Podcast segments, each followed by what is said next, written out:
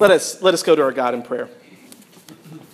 Oh God, we come now before this scripture, ancient words, yet words spoken here in, in this place, in our hearing. Through them, may you speak again to us so that we may hear your words and follow your spirit. Amen. I'll fly away. Oh, glory.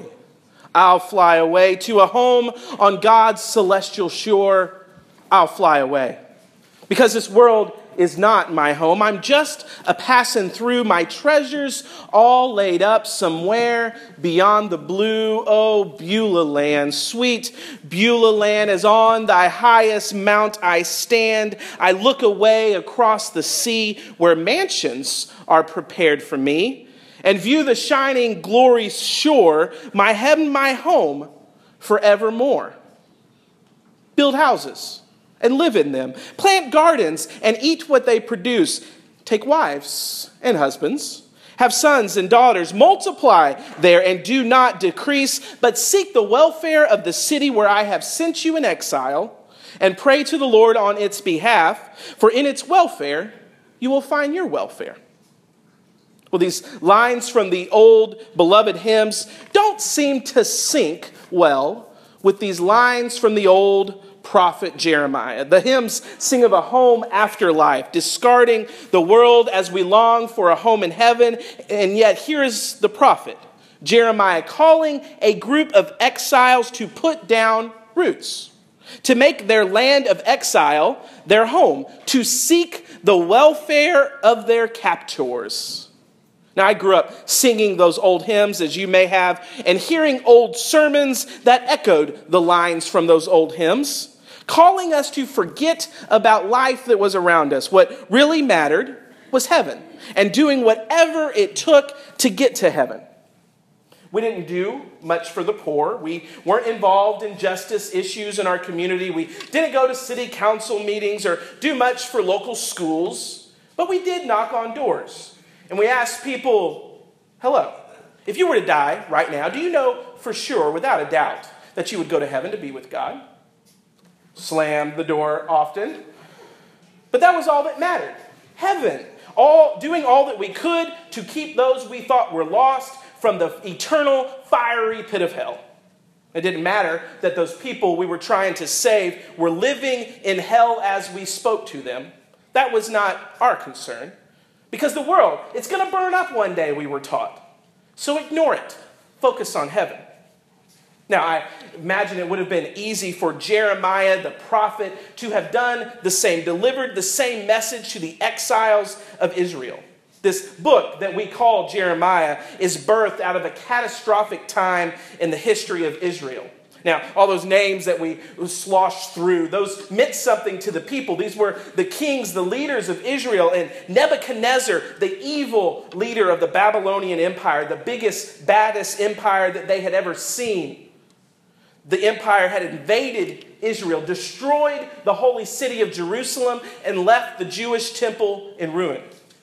The Babylonians then took the elite of Israel as captives, the strongest, the smartest, the wealthiest, forcing them to be their slaves. And the rest were forced to flee as refugees, many of them returning back to Egypt where their ancestors had once been in captive. It is to these uh, captives in Babylon that Jeremiah sends this letter. And he could have taught them the old hymns. Just close your eyes, he could have said. It's hard, but close your eyes and imagine Jerusalem, her marvelous walls. Don't settle down in Babylon. Babylon is not your home, you're just a passing through. Oh, Jerusalem, sweet Jerusalem, is on the highest mount of Zion I stand. I look away across the sea where mansions are prepared for me and see your shining glory shore. Jerusalem, that's our home forevermore. Jeremiah could have taught them those hymns. But instead, instead he wrote this letter. Build houses, he said, and live in them. Plant gardens and eat what they produce. Get a wife, get a husband, have sons and daughters. Let them have families. Multiply there. Don't decrease, but thrive. Seek the welfare of the city where you are and pray to the Lord on its behalf. For in its peace, in its welfare, you will find your own. Now, I'll admit, sometimes it is easier to just sit in the sanctuary, daydreaming, singing about heaven where we will one day fly away from all the trouble and pain all around us. Karl Marx was uh, credited for saying that religion is the opium of the people. It deadens us to the troubles of this world, makes us forget what is wrong so we don't stand up and demand that it be made right. So if we fix our eyes on heaven, then what happens on earth, we don't have to worry about. It's certainly easier that way.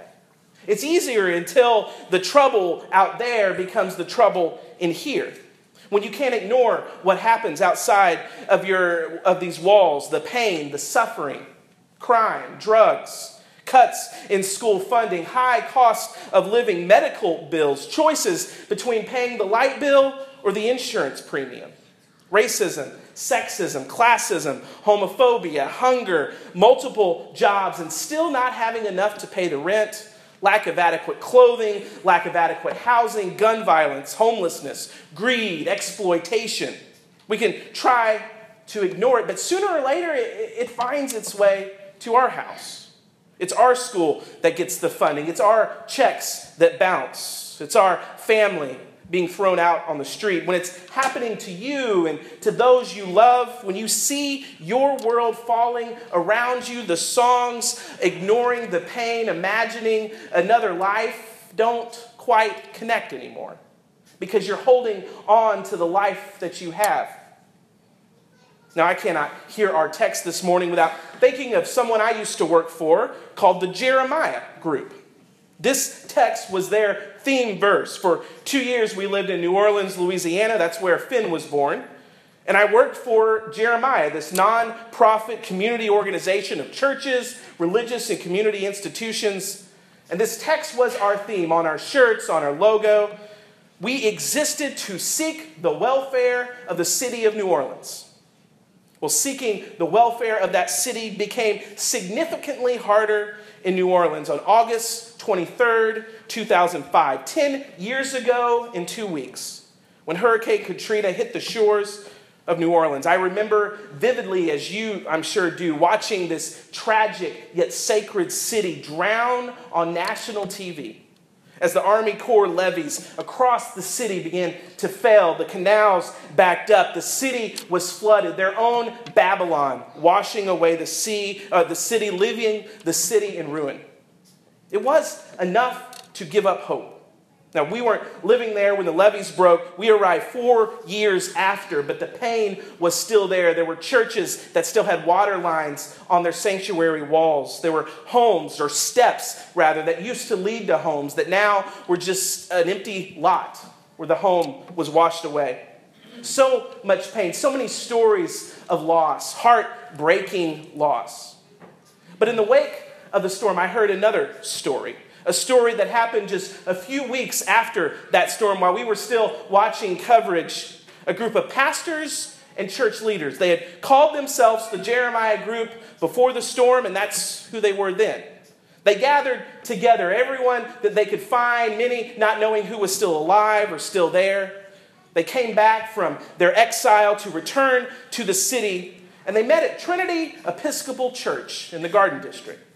They were the leaders of Jeremiah, community organizers who had been trained before the storm on how to organize their neighborhoods to bring about change. They were ready.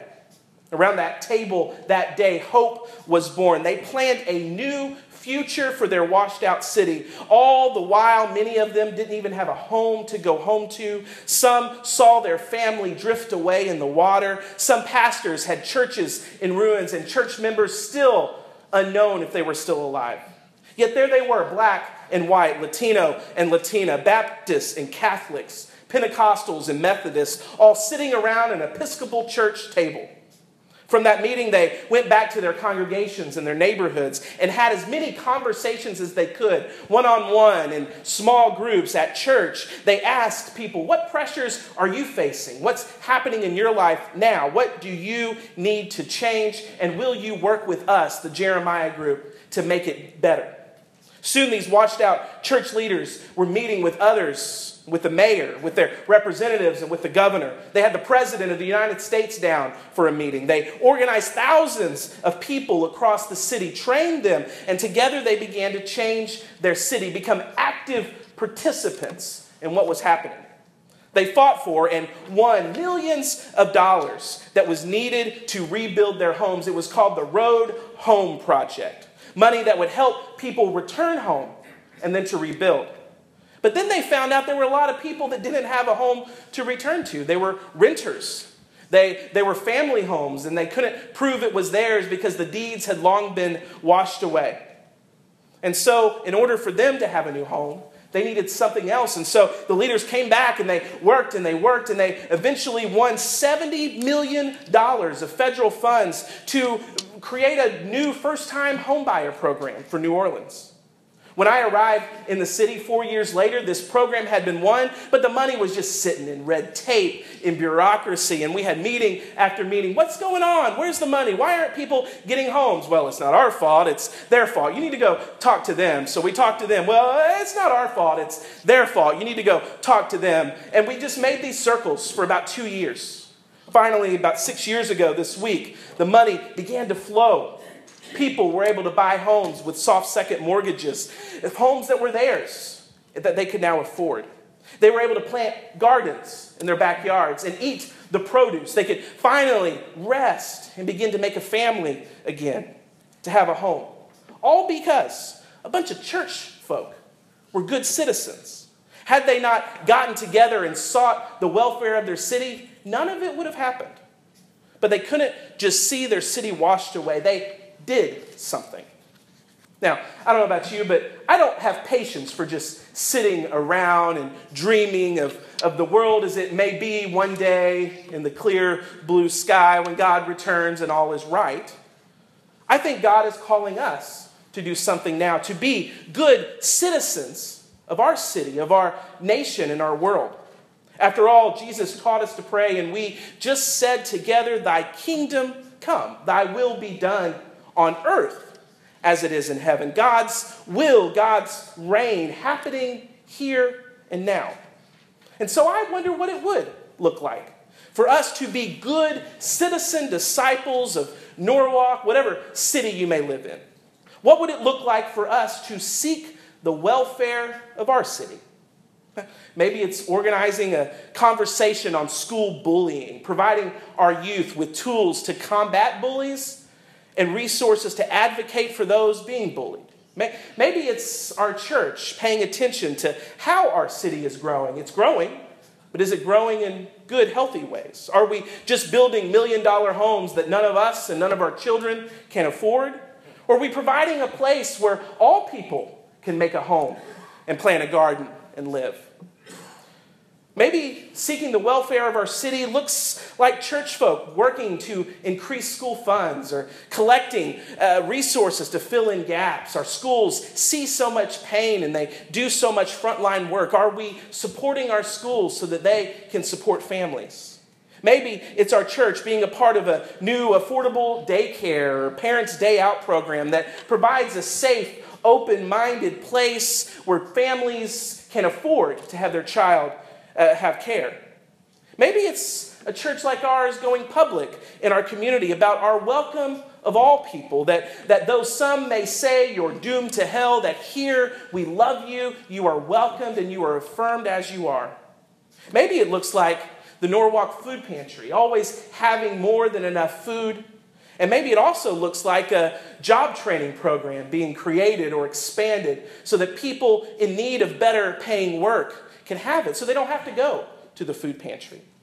Maybe it's churches coming together to build the first shelter in Warren County for victims of domestic violence. I, don't know what it looks like.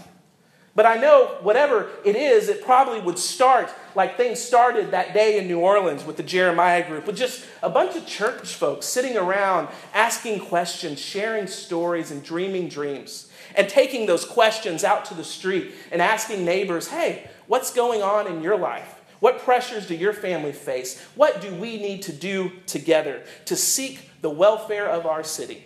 Because this world, well, it is our home. We're not just passing through, God's placed us here. It is our gift, it is our plot to cultivate these neighbors, these people, and even these problems given to us by God to seek God's welfare, to find God's peace in this place. So, how will we, Norwalk Christian Church, be good citizens? What can you imagine, and what is God calling you to do? Amen. Let us sing now our hymn of invitation, of preparation, number 658. Restless Weaver, you may not recognize the title, but you recognize the tune.